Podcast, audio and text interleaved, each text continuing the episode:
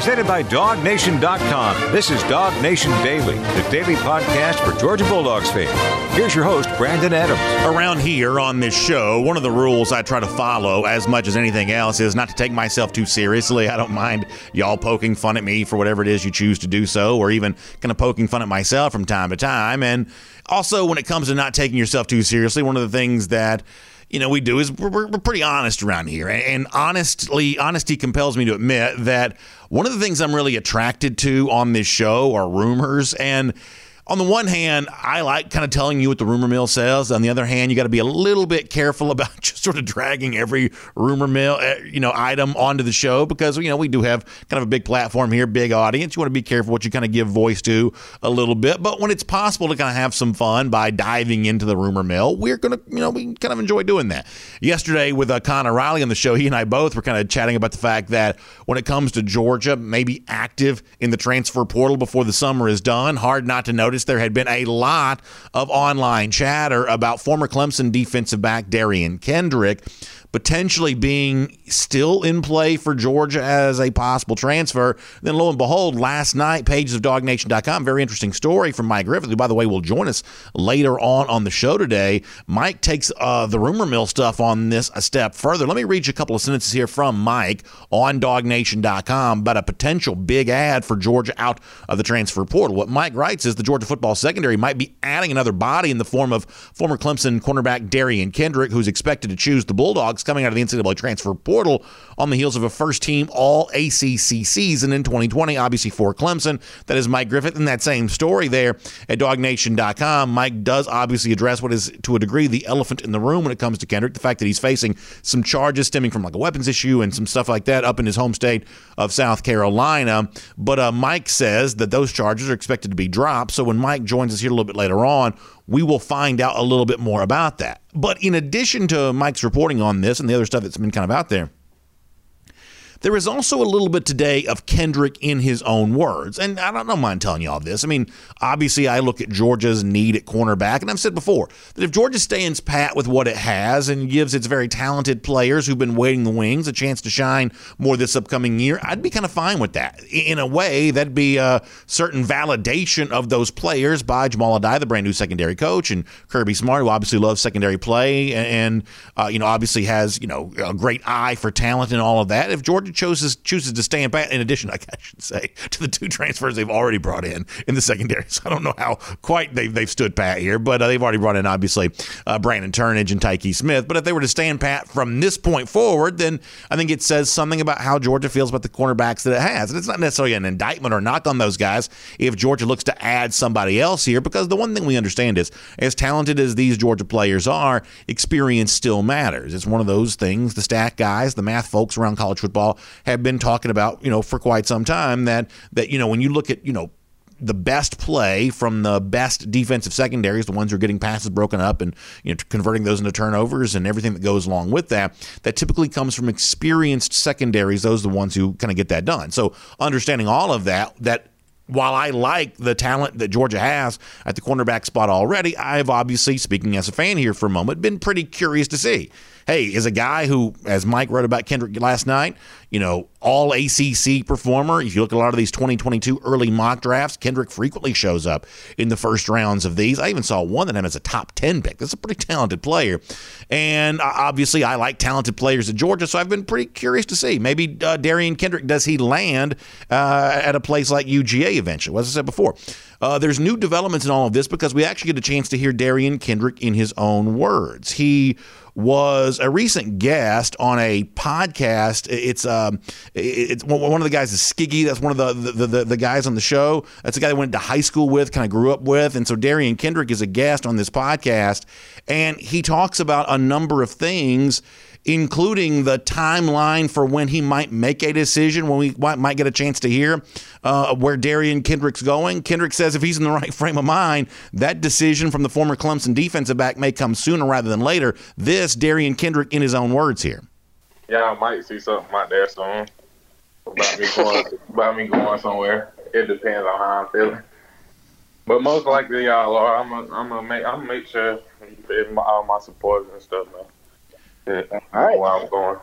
I want to give full credit to the show. This is on campus with JB and Skibby, uh, uh, uh, Skiggy, I should say. On campus with JB and Skiggy. That's the name of the podcast that Derion Kendrick makes an appearance on. You hear him right there saying, hey, you may be hearing something soon on this if he decides that's exactly what he wants to do.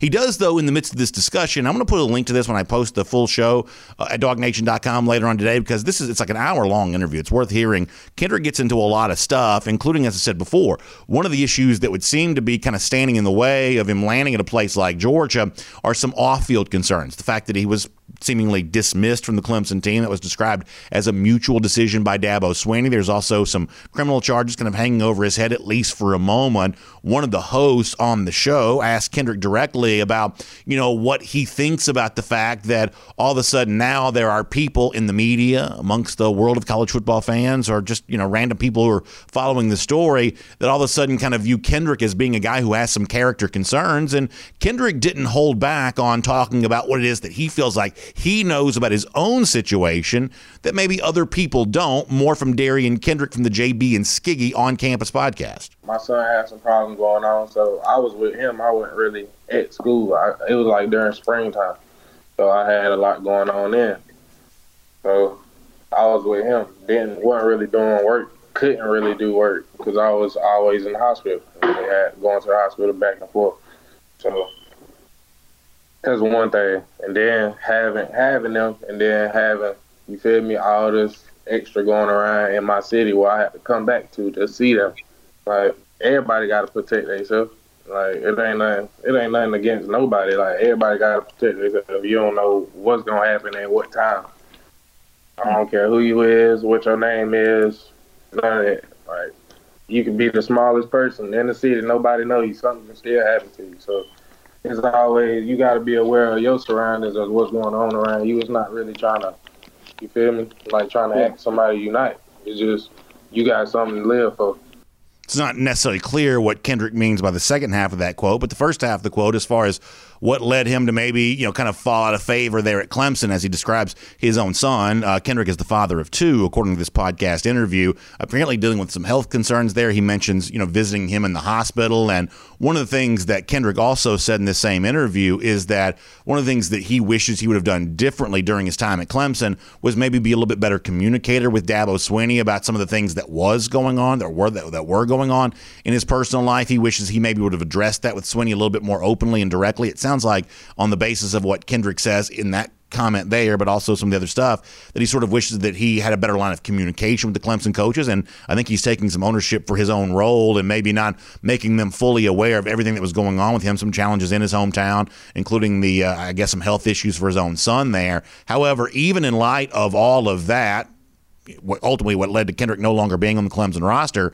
It certainly sounds like there's no bad blood on Kendrick's side with Dabo Swinney. We've heard Swinney also refrain from saying anything negative about Kendrick there as well. Truly, it seems like they've kind of parted on good terms through all of this, which is important to note for George or anybody else who might be considering Kendrick here in the transfer portal. And in fact, in this same interview, Kendrick really had nothing but good things to say about his time working with Dabo Swinney.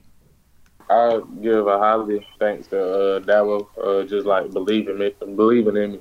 Like while I was there, uh, always been on me, uh, trying to get be- trying to get me better, do better in everything, even if it was off the field, on the field, um, and just like everybody around me, like just pulling for me, even if I was down, uh, just pulling for me. So that's like I played like Come on now, you got to play with people like that. You got to play for people like that. That's why like I play with so much passion. Like people around me, like I play with so much passion in the game because I want to play for them.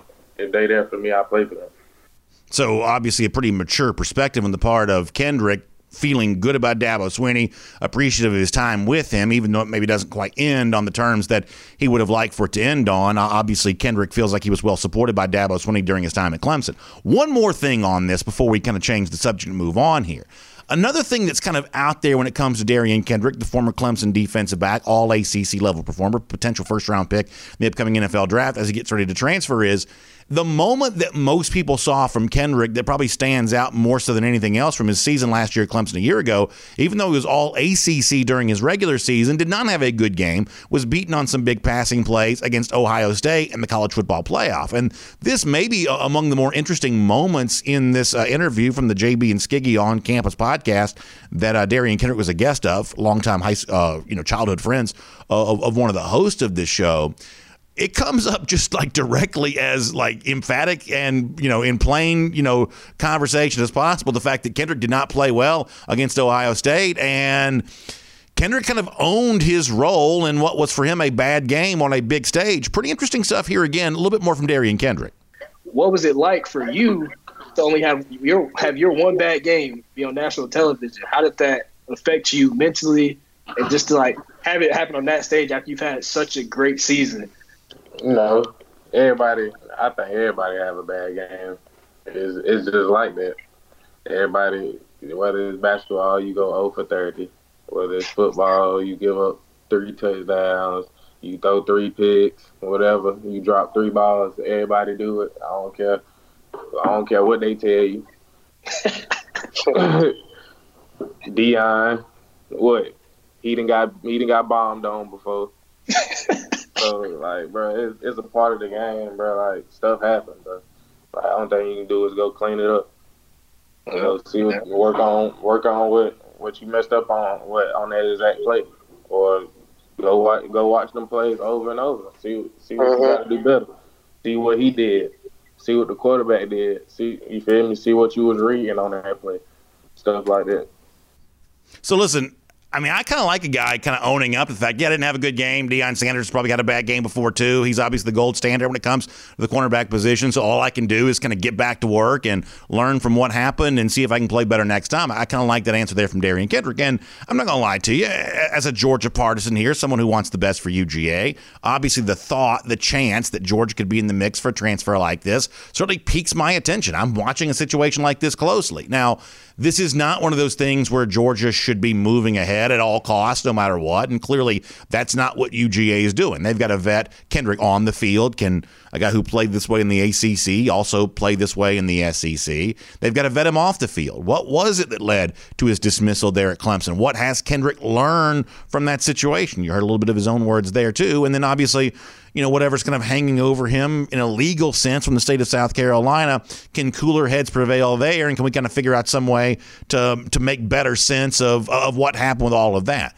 That's the hard work that Georgia has to do in, in a situation like this. I have no doubt that Georgia's doing that on Kendrick and other players that maybe we've heard of, thought of, or maybe some players that we don't even know about yet. That's just kind of the job of modern college football here. So I think it's important to hear Kendrick in his own words. Good podcast interview there that gave you a chance to do that. Mike Griffith says that this is a situation that uh, Kendrick could truly be on his way to UGA. And I'm like a lot of y'all, I'm kind of buckled my seatbelt here, looking to see on this story what happens next. My name's Brandon Adams, and this is Dog Nation Daily, the daily podcast for Georgia Bulldogs fans, presented today by Harrah's Cherokee Casino Resort. And glad to have with us, no matter how you get to us today, live on video, 10 a.m., Facebook, YouTube, Twitter, Twitch, radio, noon, Athens Sports Radio 960 The Ref, and as a podcast, wherever you find them, including the world famous DawgNation.com. That means the Apple Player, the Spotify, Google. Some of you listen right there through SoundCloud. Some of you listen right there through the, as I said before, the world famous DawgNation.com. We're just really, really grateful to have you part of the show no matter how you get to us today. And a big thanks to our friends at Harrah's, Cherokee Casino Resort for making it all possible. You know, this is a great, great uh, place to get away to, and it's a great time to get away. The one thing that I do here when I talk to people, just you know, kind of in my own life right now, there is so much energy around travel right now, and people are thinking about road trips and kind of how they can get back out and just sort of experience the world in a way that maybe they haven't over the last year or so. Well, no better choice for this than Harrah's Cherokee Casino Resort or the Harrah's Cherokee Valley River property as well. Both just two hour drive from Atlanta. Both feature great casino gaming, uh, delicious gourmet restaurants, world class spa, really fun entertainment options around the properties. Sports gaming is now there. The um, The wonderful, you know, uh, sports book is now open. You get a chance to place your sports wagers there at the Harrah's Cherokee Casino Resort property. So this is a great time, great chance for you to be there. Website to go to to find out more about this and to become a Caesars Rewards member to get the most incentives for your travel. It's Caesars.com slash Harrah's Cherokee. That's Caesars.com slash Harrah's Cherokee. That'll get you in touch with uh, with Harrah's Cherokee Casino Resort and all their great properties. And hope, hope you enjoy that as you make your travel there here upcoming summer and the uh, time to come. Really good stuff going on at uh, at Harrah's Cherokee Casino Resort right now and the Harrah's Cherokee Valley River there as well. All right, Dog Nation Daily here today. We're going to get Mike Griffith coming up in just a moment. Before that, though, let's go around the doghouse.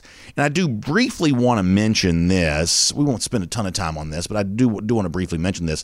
Nice clutch performance yesterday for the Diamond Dogs, getting what you know, in a lot of cases, it was kind of a must win situation. Certainly, Scott Stricklin, the Georgia baseball coach, was treating this as must win. Although, as we said on yesterday's show, uh, D1 baseball kind of already had Georgia in the NCAA field. And Connor Riley was telling me before the show today that uh, Baseball America essentially kind of had the same thing going on. So, Georgia may have already been in the NCAA field before yesterday's SEC tournament win against LSU. But certainly, Georgia couldn't afford to kind of rest on its laurels on that. It wanted to make sure that it was you know, fully entrenched and on its way to an NCAA regional. And so by beating one of the real, you know, traditional powers in the SEC, LSU, would certainly seemingly give Georgia a much better chance on that. So good job there yesterday by Georgia getting that win, uh, moving on to the next game in the SEC tournament. They'll play today against Arkansas. So obviously tough task. Uh, the Hogs have been ranked number one in the country for a good portion of, of this year. You would expect big games in the SEC tournament. That's certainly what Arkansas provides here. But for Georgia, maybe not quite so must win anymore against the Hogs later on today. So we will see how that plays out, and then we'll look to see what happens for Georgia beyond that when it comes to its NCAA tournament situation once the field is announced. And of course, don't forget, we're still a couple of days away from the softball super regional in Gainesville against the Florida Gators. Uh, that's going to be a big deal here later on this weekend, too. So, a lot going on with spring sports here for the University of Georgia, and we will cover all of that with you. But for now, on what's going on with Derion Kendrick, on what's happening out in the state of California with some really interesting stuff related to JT Daniels offseason, some other Georgia players there as well. Uh, let's talk to Mike Griffith here, Dog Nation Daily, presented by Harrah's Cherokee Casino Resort. Good to have you with us as well.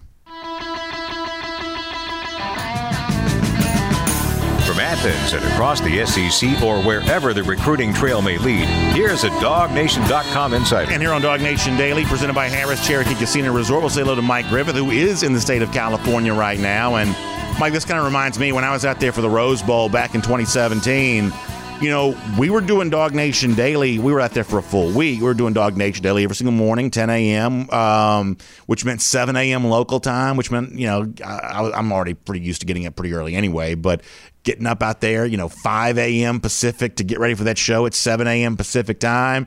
Uh, that Pacific time zone will take some uh, take some life off of if you're not quite used to it, right? Yeah, no doubt. A lot of uh, going to bed early and, and waking up early. You look at your alarm, like, wow, it's, four o'clock. I'm ready to go. You know, you used to get up at seven for the uh, the Dog Nation Daily call at 9 a.m. Get you get your clock going every day. Um, so yeah, no, I'm I'm okay though. Uh, all's well. I'm rested. Uh, you know, uh, spent some time out here. You know, ch- you know, chasing bulldogs. You know, these guys, uh, they're hard to locate. Those fields were were kept under wraps uh, I didn't have an opportunity to, to, to catch any of them, but what I did have an opportunity to do was catch up to a lot of JT Daniels' posse and his high school coach, uh, the, the people that played against him, DJ Uiagalelei's uh, coaching staff. And uh, so it, it's been productive from the standpoint of really kind of getting an idea of, of where JT comes from uh, here in this Irvine, California area that I'm in. I want to talk to you more about that before we're done. Let me get a couple things before we get there. I was just mentioned the Diamond Dogs before that. Big win yesterday against LSU. Is it okay to exhale now, Mike? You know, uh, they got a win against Ole Miss, even though they didn't win the series. They did get a win against the Rebels to close out the regular season. Get the win yesterday uh, against LSU. Can UGA let its guard down now, feeling confident that it will be one of the teams heading to an NCAA regional once the uh, tournament is announced, or is there more work to be done against Arkansas today in your mind? Yeah, you know, I I, I never you, you just never know who's going to be on those committees. Uh, BA, who's going to put you in? I mean, we saw that with the college football playoff committee in, in 2018. Uh, these these committees are made up of human beings. I'll tell you, in softball, there's a lot of really angry people. Uh, you know, here Georgia's hosting a regional and, and really shouldn't have been losing seven straight games, and then you got teams like Michigan and Oregon traveling across the country playing and getting eliminated. They're upset because that was a made-for-TV deal. Uh, now the question is, is, is there enough blowback from that that baseball goes, ooh, we better be careful. We don't want, we, better. But the SEC is so good in baseball. You know, in the last three years, the SEC has gotten at least eight teams in. I think last time last time they had a term of ten teams, and, and Georgia's sitting. They were kind of right on the bubble. And I'll tell you, I I, I hesitate to say it, but we got to get the facts out there. You know, Georgia's 41 in the RPI. Georgia Tech's 42. Georgia Tech beat them twice head to head. I mean, you don't want it to come down to those two teams because if we're being if we're being objective and we're sitting in a room and we're trying to choose between Georgia and Georgia Tech, and they play twice and Tech won both of them, you're going to go Tech. So I, you hate to think that a couple of stupid midweek games, you know, when you're not even throwing your one, two, or three pitcher, could could could be the determining factor. I, I'll tell you what, I'll feel a lot better if Georgia can beat the number one team in the country, Arkansas, uh, today at 5:30. I think they're probably in, but I'll tell you what, I, I have seen stranger things happen. I won't pretend to be an expert on this, but doesn't the committee, the media that covers the sport regularly, mean, they value weekend performances more so than midweek performances, right? You know, don't you kind of grade on a curve on the midweek stuff because that's typically younger guys who are pitching for you? Absolutely, absolutely. But again, when I'm sitting here looking at the RPI rankings and I see Georgia 41 and Georgia Tech 42, and, and you're looking at those at-large teams, you know, one of the things you're going to look at is the RPI rankings. Again, it's just one measure, and certainly Georgia's got a good resume from the standpoint of taking two out of three on the road against Vanderbilt. Uh, they did take one on the road against Arkansas. They didn't get swept in any uh, series this season. They they kind of faded towards the end of the year. You know, they're down four. Their four best pitchers are out, and, and that's tough. I mean, nobody wants to hear about injuries, but it's part of it. And they're down four pitchers. Their best hitter, uh, you know, the Oconee County kid, Connor Tate. I think Cole's still in the lineup, but you know, he's out. The guy with leading home run. And if you're on the committee, do you look at that? Do you go, well, you know, Georgia's good, but they're four pitchers down in their power. You know, so that's why I say, uh, yes, they do value the weekend series more. And yes, Scott Stricklin, uh, the Georgia baseball coach, I spoke to him Sunday morning, and he felt like the uh, the game against LSU was a play-in. LSU was a 23 RPI. They also had 13 conference wins. They carry a little bit more weight uh, in terms of that traditional name, LSU. I mean, that's the New York Yankees of college baseball. There, granted, they've been down, but uh, again, I, I think Georgia's probably in, but I, I think you've got to look at some of these other factors and go, boy, I, you know, I, I'm still not 100%. I'm at about 80%, Brandon.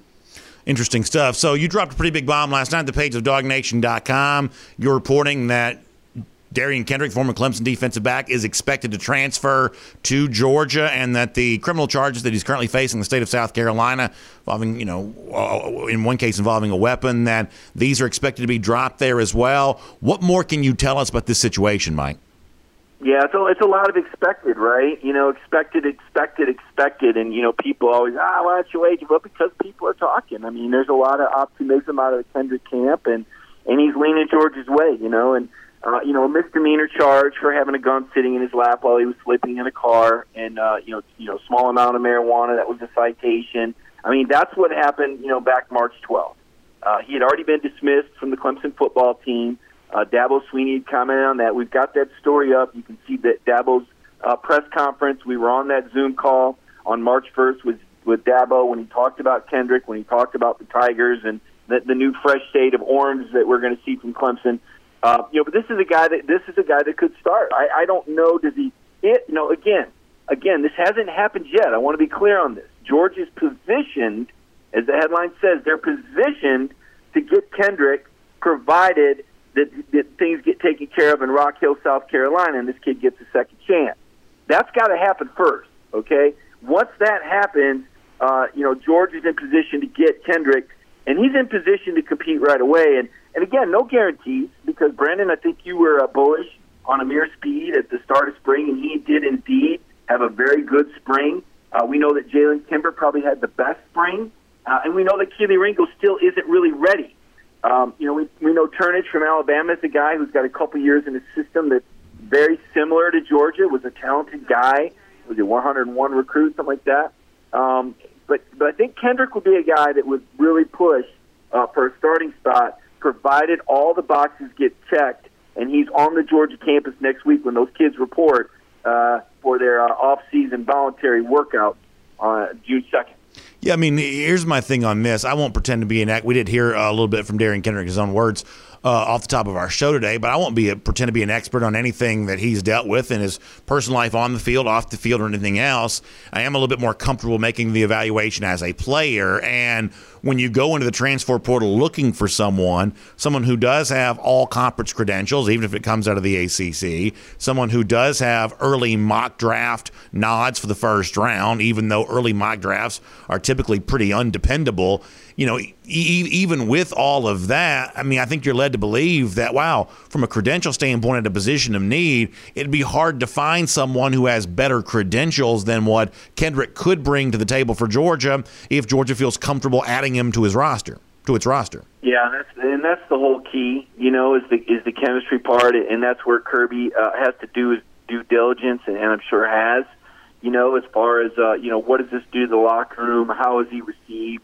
What type of player uh, you know is he in terms of you know off the field in the locker room with the chemistry? Because you got a championship team. You're trying to you're trying to win the chili cook off here Brandon. You're trying to win the chili cook off and you're adding another ingredient here. And you don't want too much hot pepper or too much spice right? You still want to keep that Georgia flavor. Uh, so every time you add to that chili cook off mix you got to know what you're putting in the stew. And and Kendrick is certainly a, uh, could be a key ingredient to the championship, but you just got to make sure that he mixes well. Yeah, I think that's exactly right. Well, you've certainly mixed in well in the state of California. That's where you've been over the course of the last couple of days, getting to know some of the people who know Georgia quarterback JT Daniels well. Just kind of give us an idea of, of, some of what's been going out there and what you've learned about Daniels and learned about UGA while you're out there in the Golden State. Well, I mean, you know, Georgia's in the same conversation. You know, first of all, I went to Bosco, St. John Bosco, and, and you know them in, in modern day. I mean, when they play each other, the best time they played each other, I think it was 54 uh, FBS uh, players on the field. I mean, this is just stupid numbers. You can only have 22 on the field at a time, but between those two rosters, uh, 54 Division One players. So it, these are powerhouse private school programs in Southern California in the in the well-known Trinity League. When I talk about modern day you know, we're, we're talking about guys like uh, Matt Barkley, Matt Leinart, Colt Brennan played there as well, uh, Bryce Young and JT, and and that's just in the last 20 years. And then Bosco, uh, Josh Rosen played there, and of course DJ uh, Uiagalelei uh, played there. And so I was over there to talk to them about DJ, and also over there to talk to them about playing against JT. Uh, you know, their defensive coordinator, a guy named Chris King. I thought this was pretty interesting. Uh, he used to work Alabama's camps back when coaches were allowed to do that.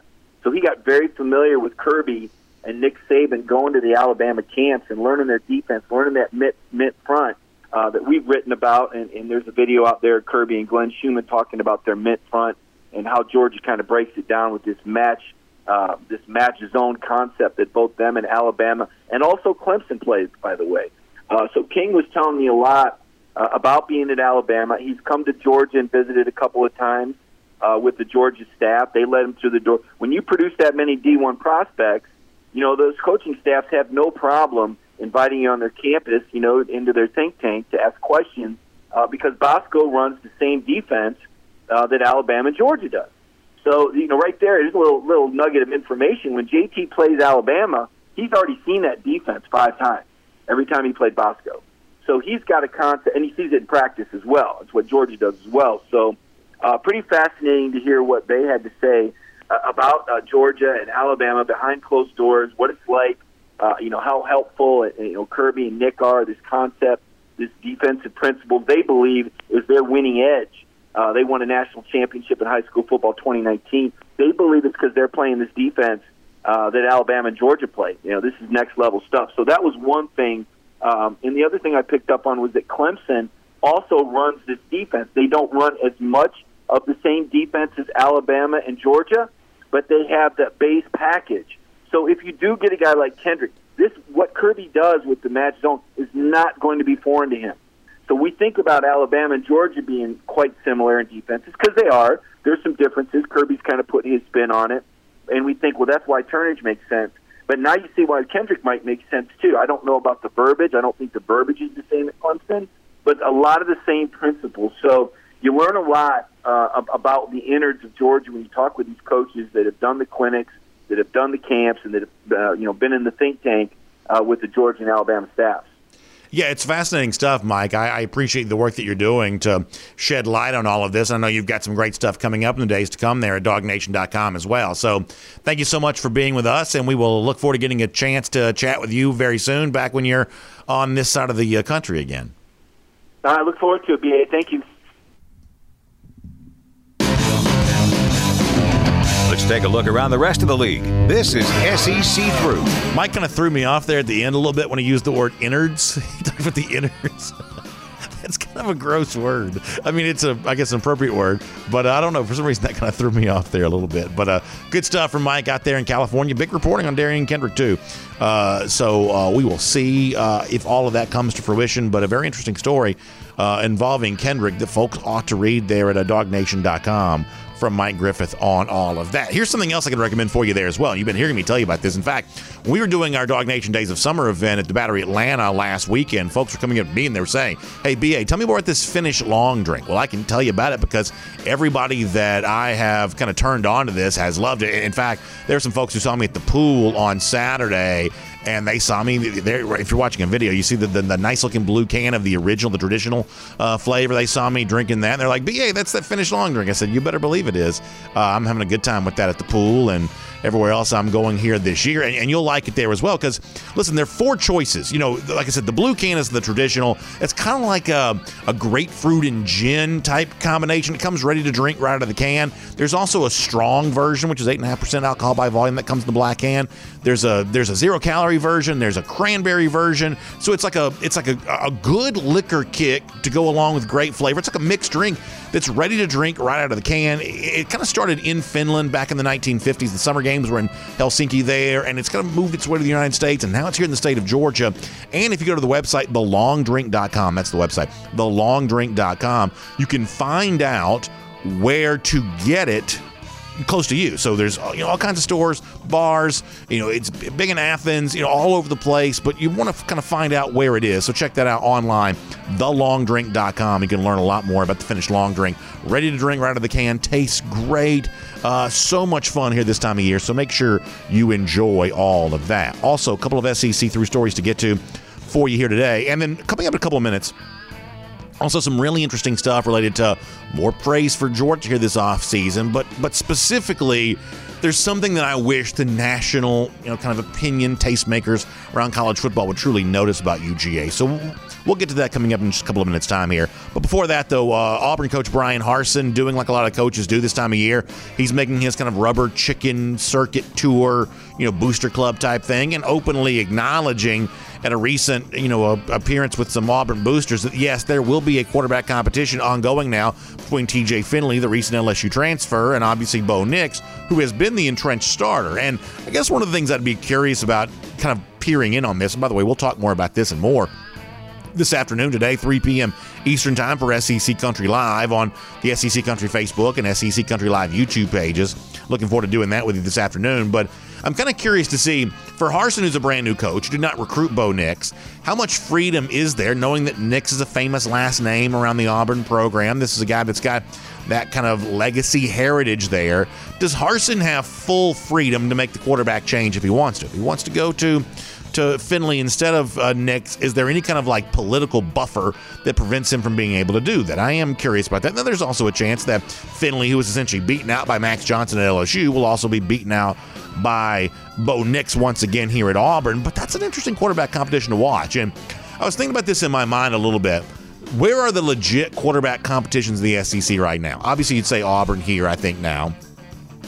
There's clearly one at LSU, and I don't really think I know how that one's going to play out, although it seems like that's a two horse race right now between Myles Brennan and, uh, as I said before, Max Johnson. Clearly wide open quarterback situation at Tennessee. You know, I, I wonder if when Florida practice starts, if, you know, Dan Mullen finally starts saying more complimentary things about Emory Jones again, if he fully takes that over, or do we hear even any kind of like, you know, whispers about the idea of a, of a quarterback competition still ongoing at Florida with a guy like Anthony Richardson moving in to compete with Emory Jones, or if Jones clearly salts all that away.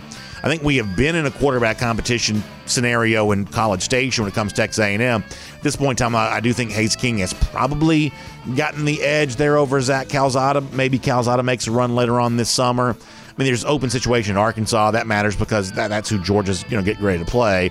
Although you know that's probably a little bit less top of mind than some of the others that we're dealing with. But I guess you can kind of throw Auburn into the mix here of quarterback competitions around the SEC.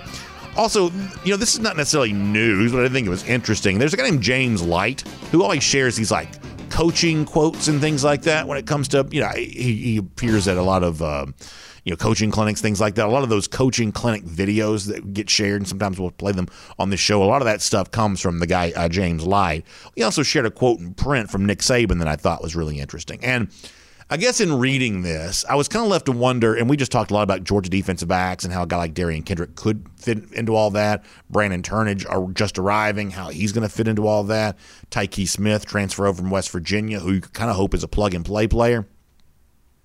This quote from Saban kind of speaks to the, to the ways in which chemistry matters for your defensive backs, specifically chemistry in terms of communication on the field. Let me read this to you. So Saban's speaking at one of these coaching clinics, and here's what he says. He says, communication is critical in the defensive secondary. Saban goes on to say, even if you communicate the wrong thing, now this is interesting. He says, even if you communicate the wrong thing, if everybody does it wrong, it's right. Does that make sense? Saban asks. He says it sounds backwards. We're supposed to be playing cover two, and everybody plays cover three. We're fine, he says. He says you only get in trouble when one guy is doing the wrong thing. As long as everybody does the wrong thing together, you're still in a defense that might work in that given situation. You just can't have one guy off the page, one guy not working the way that he's supposed to work. And actually, I think that's pretty good insight. I mean, I get the impression that Saban, even though he does not like revealing a lot of himself to the media, I get the impression that Saban is pretty good in these you know, coaching clinic type situations, willing to reveal a lot of what has made him a you know brilliant coach over the years. And I think, is a pretty good example of that there as well. And the reason why I think this might be a little bit relevant for Georgia is, you know, when you do bring these new defensive backs in together, and whether it's a combination of guys who've been on the roster who emerge as the starters playing the most, or a combination of you know the transfers that you've just brought in, transfer you still might bring in, who ends up playing a lot for the Georgia secondary. How well do they gel with each other so that they do have open communication on the field, all kind of working together as a unit together on the field, finding a way to establish that chemistry with each other here over the course of this offseason, I, I think is really crucial there for Georgia. It's not just about new guys, whether they be incoming freshmen or recent transfers learning the system. It's also about these guys getting acquainted with each other and developing that bond that does allow them to communicate well together on the field. I, I think that's important, and uh, good stuff from Saban there will make that your SEC through. And I do want to turn our attention back to the Georgia Bulldogs here, and we'll do that just in, in a moment. But let me also quickly remind you about my friends at Pella Window and Door of Georgia equipping your house with energy efficient windows and doors, setting up a free, no pressure, easy consultation. They'll walk you through your installation options. They'll take talk to you about all the the choices that you can make when it comes to Pella Window and Door of Georgia. They'll, they'll, they'll explain all that in a really good, easy to understand way. Of course, Pella's got a lot going for it. It's a nationally known company, which means you get unparalleled resources. It's also a locally owned, family owned branch right here in Georgia, which means you get that unrivaled service there as well. It's one of the reasons why I feel so confident recommending Pella Window and Door of Georgia to you. I also love the great savings they're offering right now. Big time uh, savings right now. You can currently get 10% off your entire project or 0% APR for 24 months. That's a great deal. So make sure you check that out. A couple different ways to get in touch. Give them a call 678 638 1496. Number once again 678 638 1496 or go to pellaofga.com slash dawgnation for more. One more time, that website, pellaofga.com slash dawgnation for more on that. All right, I want to spend a couple of minutes on this. I saw where Chip Patterson in a piece up at CBSSports.com. We had Chip on SEC Country Live last week, but in a piece up at, at, at uh, CBSSports.com was kind of talking about the things he's looking forward to for the upcoming season. And he, one of his big, bold predictions here is that Georgia's going to win its first SEC championship since 2017. He says, on paper, everything is elite for the Bulldogs with an SEC title, three SEC's crowns, four top 10 finishes the last four years. But he says each year removed from that 2017 season brings a little more pressure for Kirby Smart to return to the college football playoff. Most of us would not deny that's true. And it's nice to hear Chip saying, that this could be the year that happens. Obviously, Georgia fans, many of them believe that there as well. I guess, though, here's the one thing I do wish we could kind of add as an addendum to this conversation. when we say, hey, Georgia needs to win the SEC again. Hey, Georgia needs to get back to college football playoff again. As true as that is, I wish we could also acknowledge the fact that Georgia's path towards doing that is just much more difficult than most of the teams it's competing with for these scarce playoff spots. Don't take my word for this. Take Pro Football Focus for an example. I, I saw they had an updated preseason top 25, and they also have some percentages here. And who knows if these numbers are right or not, but we'll take their word for it for right now. Clemson, the number two team in their preseason top 25, they give a 58% chance of winning its conference, the ACC, better than half. Ohio State, the number three team in the Pro Football Focus preseason top 25, they give a 48% chance of winning their conference, the Big Ten. Oklahoma, who's fifth on this list, they give the Sooners a 60% chance of winning the Big 12. Georgia, by comparison, only has a 24% chance of winning the SEC. Alabama uh, only has a 50% chance in the league there as well, even though they're the reigning national champion. Now, when you look at that, Georgia's chances about one in four, whereas Oklahoma's chances nearly two and three. Alabama, I should say Ohio State and Clemson, about 50 50. Obviously, we understand that's not because Georgia's a worse team necessarily. They just play in a more difficult league. So I kind of wish as we're having that conversation about kind of where Georgia ranks in all of this, I would love the conversation to more frequently kind of circle back to the idea of the challenge of doing that in the SEC is just a much more difficult task. By the way, as we wrap up here today on our program, very funny edition of our Golden Shoe today. It comes from our buddy Forestry Dog, and most people send their Golden Shoe submissions via Twitter at DawgNation Daily. Forestry Dog actually sends his via the comment section at DawgNation.com for our podcast cool down and everything else like that. To me, I don't know why I think it's so funny, but I do. He says this is the new statue that Florida has built. He says it's in honor of Marco Wilson and the shoe he threw 20 yards down the field during the LSU game at the Swamp in 2020, the LSU 37 34 win. It's a big golden shoe statue. For some reason, I think it's funny that he's got like flowery foliage coming out of the the back of the shoe where the foot would go. I think that's very funny from Forestry. He's pretty good on the social media and the and the edit. So good job by Forestry Dog there. By the way, speaking of those lousy stinking Gators, Georgia goes back to Jacksonville here in just 157 days. Gets a win over Florida. We'll see you tomorrow.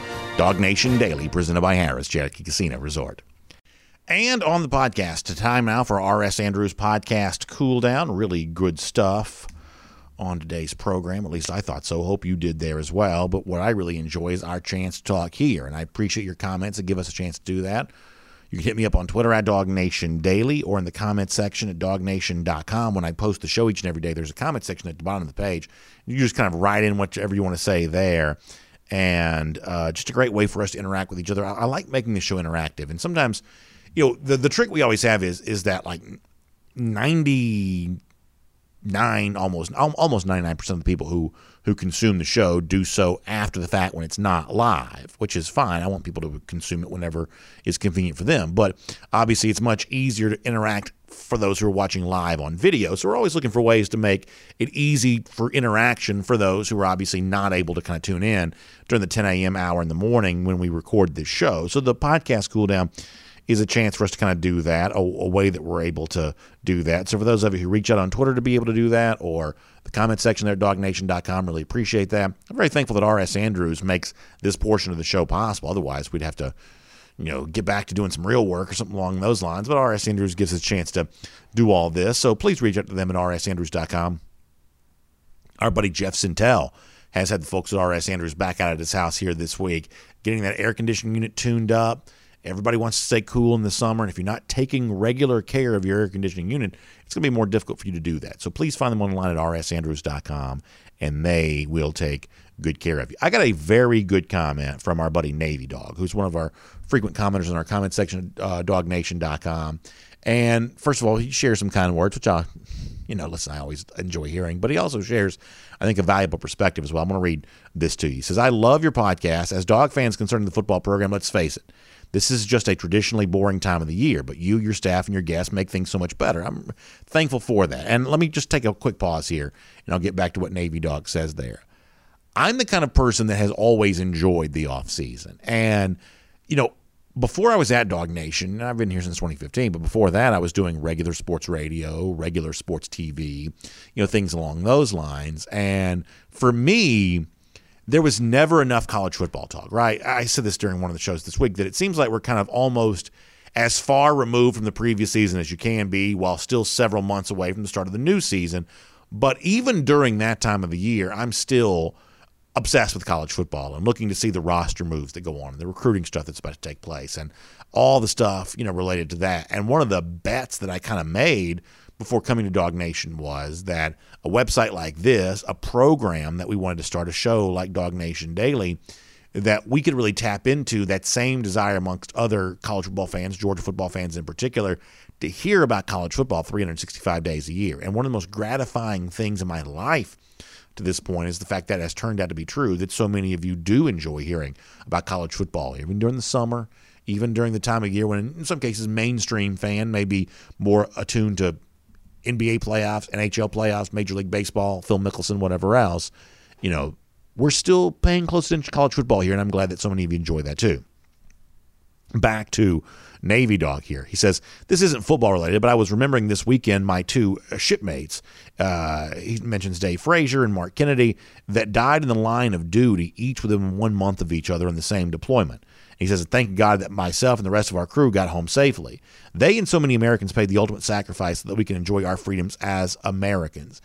And once again, I'll get back to what uh, Navy writes more of in a moment, but you know, this is one of the things that overwhelms me. And whether it be Navy Dog, who reaches out here, you know, via our comment section when we had our DawgNation Days of Summer event on Friday, you know, I had a chance to, you know, once again speak to a couple of our regulars. You know, if you ever watch on video, you may hear him talk about Green Soldier. He's active deployment right now. Other active servicemen who are with us for our DawgNation Days of Summer event.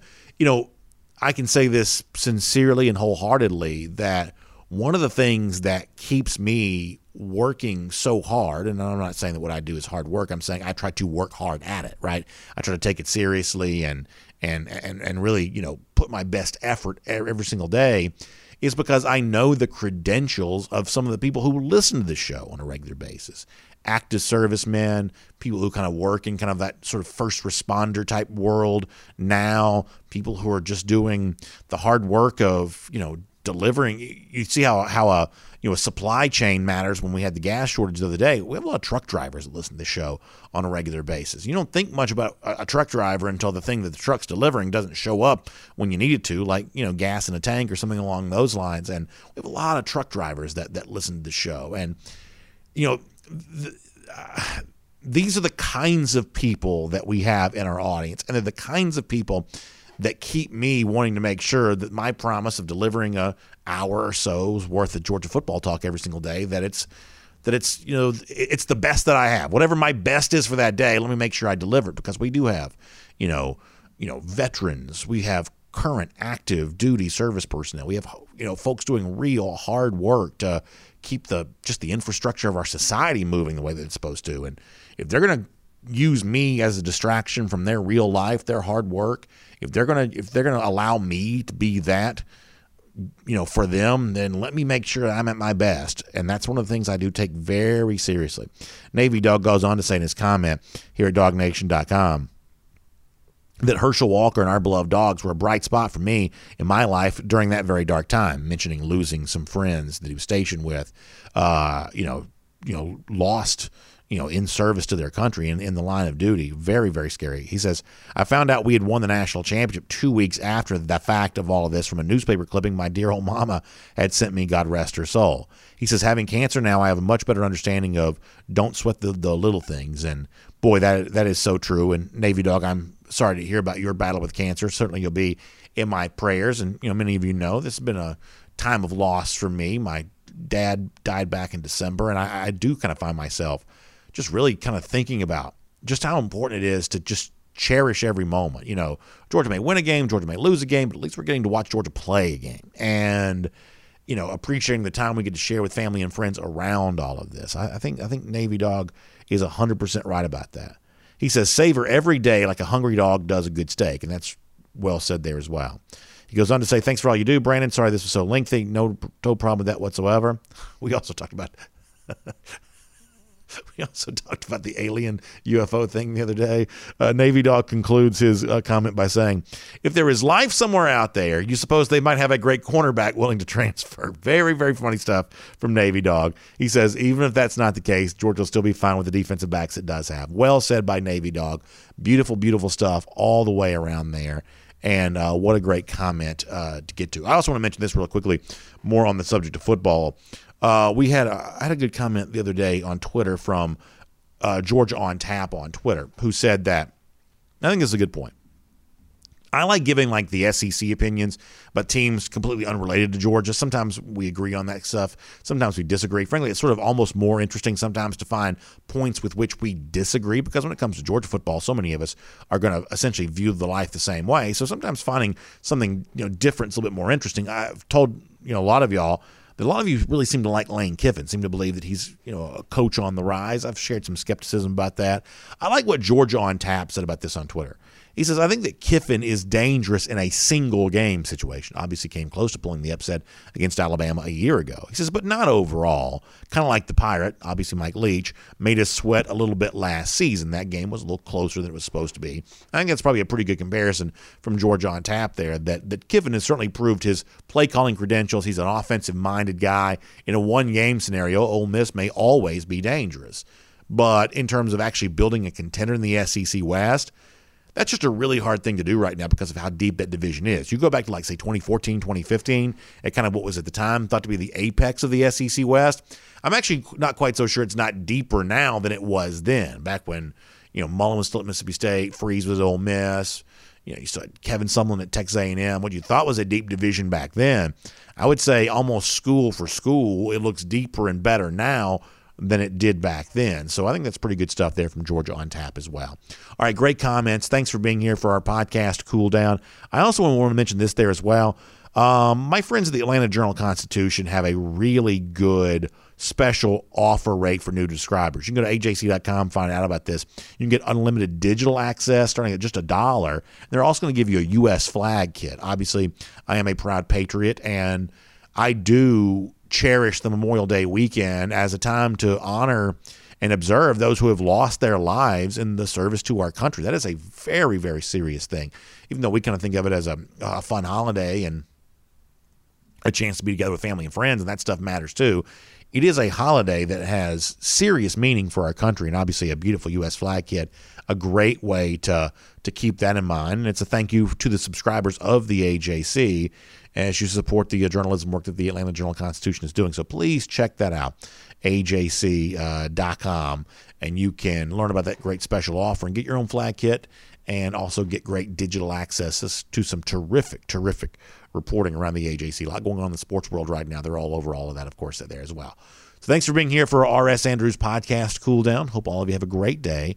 I will see you back here tomorrow for DawgNation Daily, presented by Harrah's Cherokee Casino Resort. We'll talk to you then, everybody.